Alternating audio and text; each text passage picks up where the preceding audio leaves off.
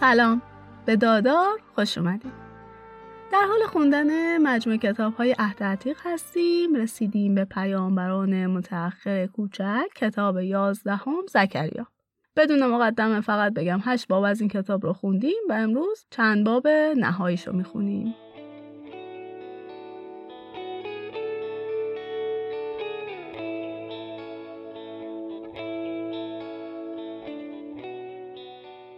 باب نهم. یهوه مجازات قوم ها رو اعلام کرده. چون اون نه فقط قوم اسرائیل رو زیر نظر داره بلکه مراقب همه مردم جهانه. اون دمشق و حمات رو که نزدیک دمشقن مجازات می‌کنه. حتی سور و سیدون با وجود همه مهارتشون از مجازات یهوه در امان نیستن. هرچند که سور برای خودش استحکامات ساخته و اونقدر ثروت جمع کرده که نقره و طلا براش مثل ریگ بیابون شده ولی یهوه همه این چیزها رو ازش می‌گیره. استحکاماتش رو به دریا میریزه اونو با آتیش می‌کشه و با خاک یکسان می‌کنه. وقتی که اشقلون این واقعه رو ببینه وحشت زده میشه. قزه از درد به خودش میپیچه. اقرونم از ترس میلزه چون وقتی که ببینن سور نمی‌تونه جلوی پیشروی دشمنا رو بگیره همه ناامید میشن. قزه شکست می‌خوره پادشاهش کشته میشه و اشقلون هم به کلی از بین میره. یهوه میگه اشدود شهر ثروتمند فلسطینی ها به دست بیگانگان خواهد افتاد. من گوشت های حرام را از دهان او و قربانی هایش را که با خون می‌خورد از میان دندانهایش بیرون میآورم.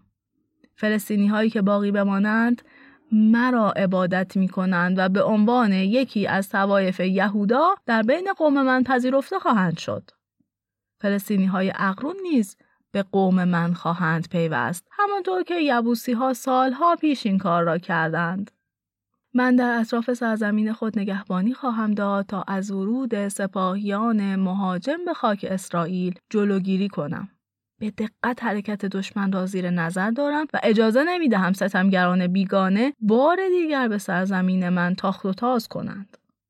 ای قوم من شادی کنید. از خوشحالی فریاد بزنید چون پادشاهتان نزد شما می آید.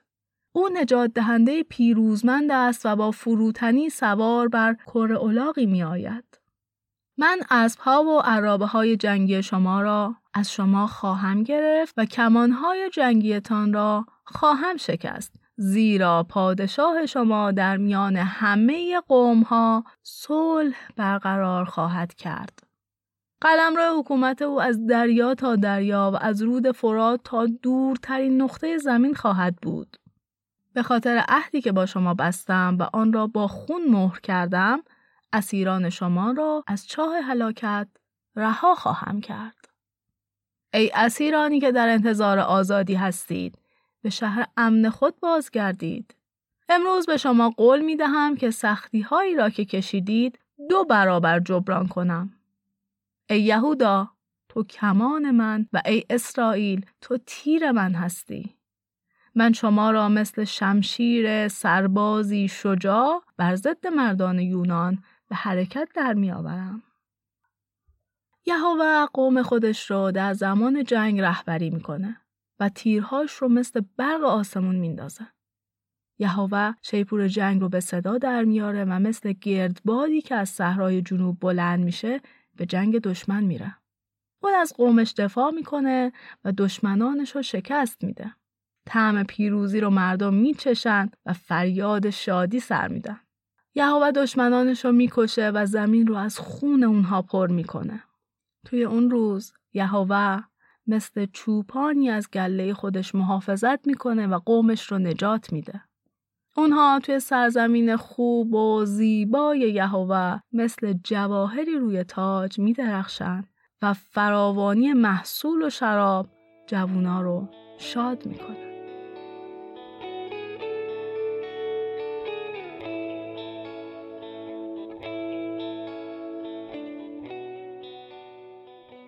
باب دهم توی فصل بهار از یهوه بخواین که بارون بفرسته چون که اونه که ابرا رو میفرسته و بارون زیادی میاره تا مزرعه ها حاصل خیز بشن. بوتا و فالگیرا که نمی‌تونن بارون بیارن. رویاهایی که فالگیرا می‌بینند و خوابایی که اونا تعبیر می‌کنن دروغه. اصلا باعث میشه همتون گمراه بشین. اصلا همه اطمینانی که میدن علکیه. یهودا و اسرائیل مثل گوسفندای گم شده این که آواره شدن. حالا رهبری ندارن که هدایتشون کنه. یهوه میگه خشم من بر کسانی که بر شما حکومت می کنند شعلور است. من این بزهای نر را تنبیه می کنم. من که یهوه هستم آمده ام تا از گله خود یهودا مراقبت کنم و آنان را مثل اسب جنگی قوی سازم. از میان قبیله یهودا حکام فرمان روایان و فرماندهانی برخواهند خواست تا قوم مرا رهبری کنند. ایشان با دلیری دشمنان خود را مثل گل کوچه ها مال خواهند کرد و آنها را در جنگ شکست خواهند داد. زیرا من با ایشان هستم. یهودا را تقویت خواهم کرد و اسرائیل را نجات خواهم داد. بر آنها رحمت نموده ایشان را به وطنشان باز خواهم گرداند. وضعیت آنها طوری خواهد بود که گویی هرگز ایشان را ترک نکردم. من یهوه خدای آنان هستم و دعایشان را اجابت می کنم. آنها مثل جنگجویانی شجاع خواهند بود دلشان چنان شاد خواهد شد که گویی مست شرابند. فرزندانشان این برکات را به یاد آورده و خوشحال خواهند شد. دل ایشان از آنچه یهوه انجام داده شاد می شود. ایشان را فرا خوانده و دور هم جمع خواهم کرد. آنها را نجات داده و آنان مثل گذشته زیاد خواهند شد. هرچند ایشان را مثل بذر در میان قوم ها پراکنده ساخته ام ولی باز آنها را به یاد خواهم آورد. آنها با فرزندانشان زنده مانده به وطن باز خواهند گشت. آنها را از مصر و آشور باز میگردانم و به سرزمین جلعاد و لبنان میآورم و ایشان تمام آن سرزمین را پر خواهند کرد. وقتی از میان دریای مشکلات عبور می کنند، من امواج را کنار زده اعماق دریا را خشک خواهم ساخت. آشور مغرور پست خواهد شد و مصر قدرتمند قدرت خود را از دست خواهد داد. قدرت خود را به قوم خود می بخشم. آنها را قوی می سازم و ایشان از من پیروی خواهند کرد.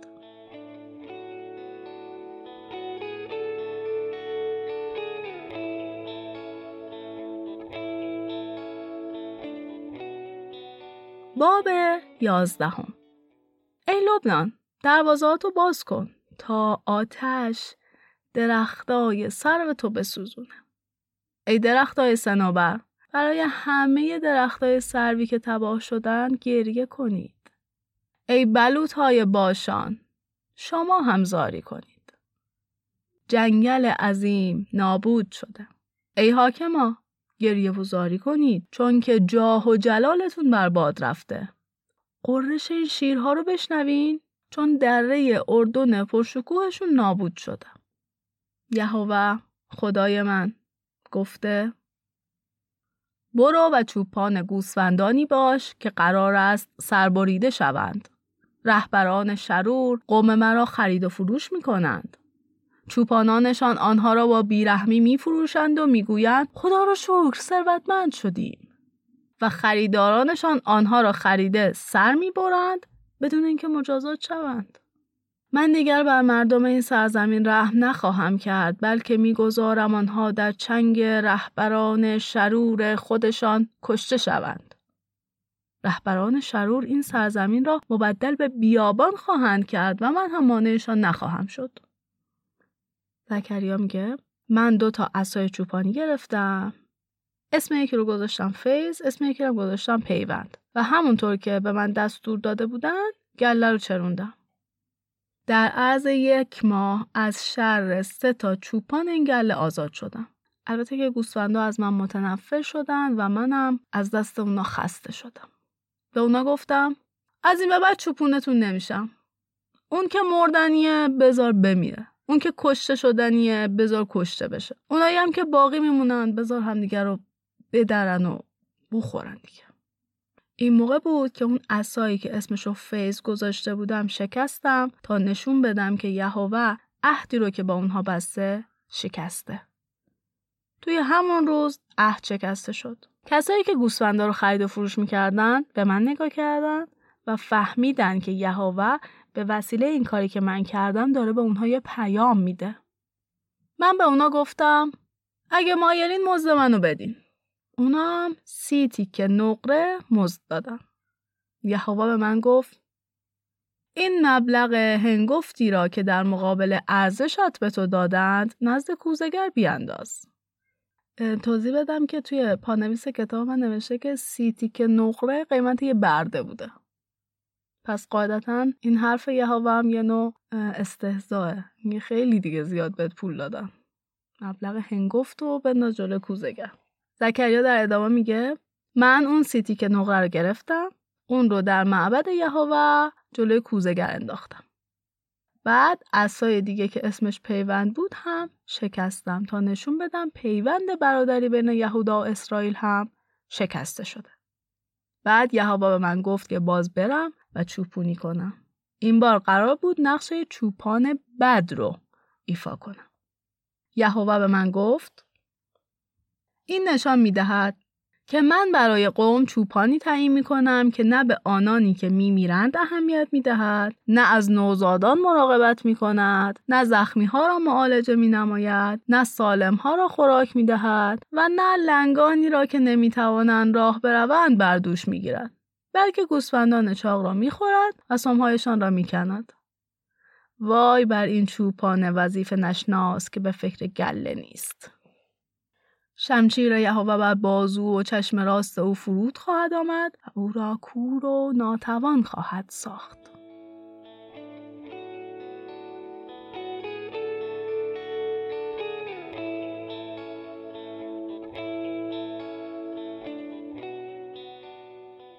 باب دوازدهم این سرنوشت اسرائیل که یهوه اون رو اعلام کرده. یهوه خدایی که آسمون ها رو به وجود آورده، زمین رو ایجاد کرده و روح انسان رو در بدنش قرار داده. اون میگه اورشلیم را برای قوم های همسایه که سپاهیان خود را برای محاصره اورشلیم و سایر شهرهای یهودا میفرستند مثل کاسه زهر می‌کنم. هنگامی که تمام قومهای جهان بر ضد اورشلیم جمع شوند من اورشلیم را برای آنها مانند سنگ عظیمی خواهم ساخت که هر کس بخواهد آن را تکان دهد خودش مجروح شود. در آن روز سپاهیان مهاجم را گیج و سردرگم می کنم و اسبهایشان را به کوری مبتلا می سازم زیرا من مراقب مردم یهودا هستم. آنگاه رهبران یهودا در دل خود خواهند گفت مردم اورشلیم قوی هستند. در آن روز رهبران یهودا را مثل شعله آتشی که جنگلها و مزاره را میسوزاند میگردانم. آنها تمام قومهای همسایه را از راست و چپ خواهند سوزاند و مردم اورشلیم در امنیت خواهند بود. من سایر شهرهای یهودا را پیش از اورشلیم پیروز میگردانم تا مردم اورشلیم و نسل سلطنتی داوود از پیروزی خود مقرور نگردند. من که یهوه هستم از مردم اورشلیم دفاع خواهم کرد. ضعیفترین آنها مثل داوود پادشاه قوی خواهد شد و نسل سلطنتی داوود مانند یهوه و مانند فرشته یهوه در پیشاپیش آنها حرکت خواهند کرد. زیرا قصد من این است که تمامی قومهایی را که به جنگ اورشلیم می آیند نابود کنم. من روح ترحم و تضرع را بر تمام ساکنان اورشلیم خواهم ریخت و آنها بر من که نیزه زده اند خواهند نگریست و عزاداری خواهند نمود چنان که گویی برای تنها فرزند خود عزا گرفتند و آنچنان ماتم خواهند گرفت که گویی پسر ارشدشان مرده است. در آن روز در اورشلیم ماتم بزرگی برپا خواهد شد همانند ماتمی که مردم برای یوشیای پادشاه که در دره مجدو کشته شد برپا کردند. همه قبایل اسرائیل با اندوه فراوان گریه خواهند کرد. تمام قوم از پادشاه و کاهن گرفته تا مردم عادی عزادار می شوند. هر خانواده جداگانه ماتم می گیرد. زن جدا و شوهر جدا تا هر یک در تنهایی بار غم و اندوهش را به دوش کشد.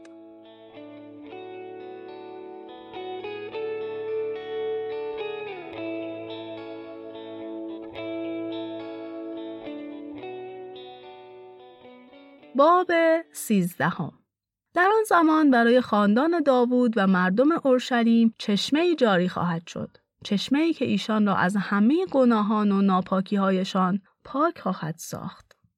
در آن روز هر گونه بتپرستی را در سراسر سرزمین اسرائیل برمیاندازم به طوری که اثری از آن باقی نماند و نام بتها نیز فراموش شود.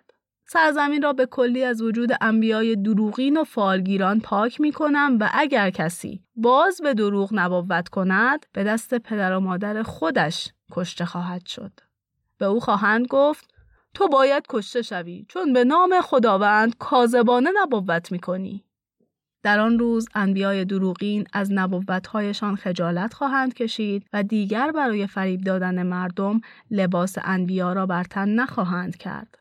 هر یک از آنها خواهند گفت من نوی نیستم من یک کشاورزم شغلم از جوانی کشاورزی بوده است و اگر کسی بپرسد که پس این زخم ها روی بدن تو چیست جواب می دهد در نزا با دوستان زخمی شده ام. یه توضیح کوچولو بدم که توی کتاب پادشاهان خوندیم که پیامبرای دروغین روی بدنشون یه سری زخم ایجاد می‌کردن. خب در ادامه یهوه میگه ای شمشیر بر ضد چوپان من. آن مردی که همدوش و همکار من است برخیز. چوپان را بزن تا گوسفندان پراکنده شوند. من قوم خود را خواهم زد و دو سوم آنها از بین خواهند رفت. یک سوم باقی مانده را از میان آتش میگذرانم و آنها را پاک می کنم درست مثل طلا و نقره که به وسیله آتش خالص می شوند. ایشان نام مرا خواهند خواند و من آنها را اجابت خواهم نمود. من خواهم گفت اینان قوم منند. آنان خواهند گفت یهوه خدای ماست.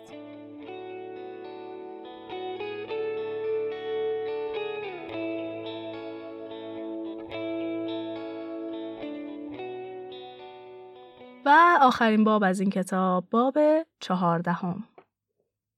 روز یهوه نزدیکه. توی اون روز یهوه قوم ها رو جمع می‌کنه تا با اورشلیم بجنگن. اونها شهر رو می‌گیرن، خونه ها رو غارت می‌کنن، به زنها تجاوز می‌کنن، قنیمت رو بین خودشون تقسیم می‌کنن، نصف جمعیت رو به اسارت می‌برن و نصف دیگر رو توی خرابه های شهر باقی می‌ذارن. بعد یهوه به جنگ اونها میره. توی اون روز اون بر کوه زیتون که در سمت شرقی اورشلیم میسته و کوه زیتون رو نصف می‌کنه. دره بزرگی از شرق به غرب به وجود میاره چون نصف کوه به طرف شمال و نصف دیگش به طرف جنوب میره. شما از میان اون دره فرار می‌کنید و به اون طرف کوه میرید. آره فرار می‌کنید. همونطور که اجداد شما قرنها پیش در زمان پادشاه یهودا از زمین لرزه فرار کردن. یهوه خدای من میاد و تمام افراد مقدس با اونن. توی اون روز خورشید و ماه و ستاره ها دیگه نور ندارن ولی همه جا روشنه. اون روز روز مخصوصیه. فقط یهوه می‌دونه که کی میاد. از اون موقع به بعد دیگه مثل همیشه شب و روز نمیشه بلکه هوا توی شب و توی روز روشنه. آبهای حیات بخش هم توی زمستون هم توی تابستون توی اورشلیم جاریان. نصفی از اونا به سمت دریای مدیترانه میرن نصفشون به سمت دریای مرده. توی اون روز یهوه پادشاه همه جهانه و مردم فقط اونو میپرستن و می‌دونن که اون خداست. همه سرزمین دشت پهناور میشه ولی اورشلیم توی یک محل با ارتفاع قرار می‌گیره. وسعت اون از دروازه بنیامین تا دروازه زاویه است. مردم توی اورشلیم توی امنیتن و دیگه هیچ وقت خطر نابودی اونا رو تهدید نمی‌کنه. یهوه بر سر همه قوم هایی که با اورشلیم جنگیدن این بلاها رو نازل می‌کنه. بدنشون زنده زنده میسوزه و چشماشون از حدقه بیرون میاد و زبون توی دهنشون خشک میشه. یهوه اونها رو اونچنان گیج و مضطرب می‌کنه که خودشون به جون هم میافتن. همه مردم یهودا توی اورشلیم می جنگن و ثروت همه قوم های همسایه از طلا و نقره گرفته تا لباساشون رو قارت می‌کنه. همین بلا سر اسباب و قاطرا و شطورا و اولاغا و همه حیوانای دیگه که توی اردوگاه دشمن هم هست میاد. بعد اونایی که از همه این بلاهای کشنده جون سالم به در بردن هر سال به اورشلیم میان تا پادشاه جهان یهوه رو بپرستن و جشنی برای شک گذاریش برپا کنن. اگه قومی برای پرستش یهوه به اورشلیم نیاد دچار خشکسالی میشه. حتی مصر حاصل خیزم که باشه از این بلا در امان نمیمونه. بنابراین اگه مصر و همه قوم های دیگه از اومدنشون خودداری کنن خودشون مجازات میشن. توی اون روز حتی روی زنگوله اسبها هم نوشته شده که اینها انبال مقدس هستند. همه ظروف خوراکپزی معبد یهوه مثل ظرفای کنار قربانگاه مقدس میشن. در واقع هر ظرفی که توی اورشلیم و یهودا باشه مقدس و مخصوص یهوه میشه. همه کسایی که برای عبادت میان از اون ظرفا برای پختن گوشت قربانی استفاده می‌کنن. توی اون روز توی خونه یهوه دیگه اثری از بازرگان و تاجر نیست.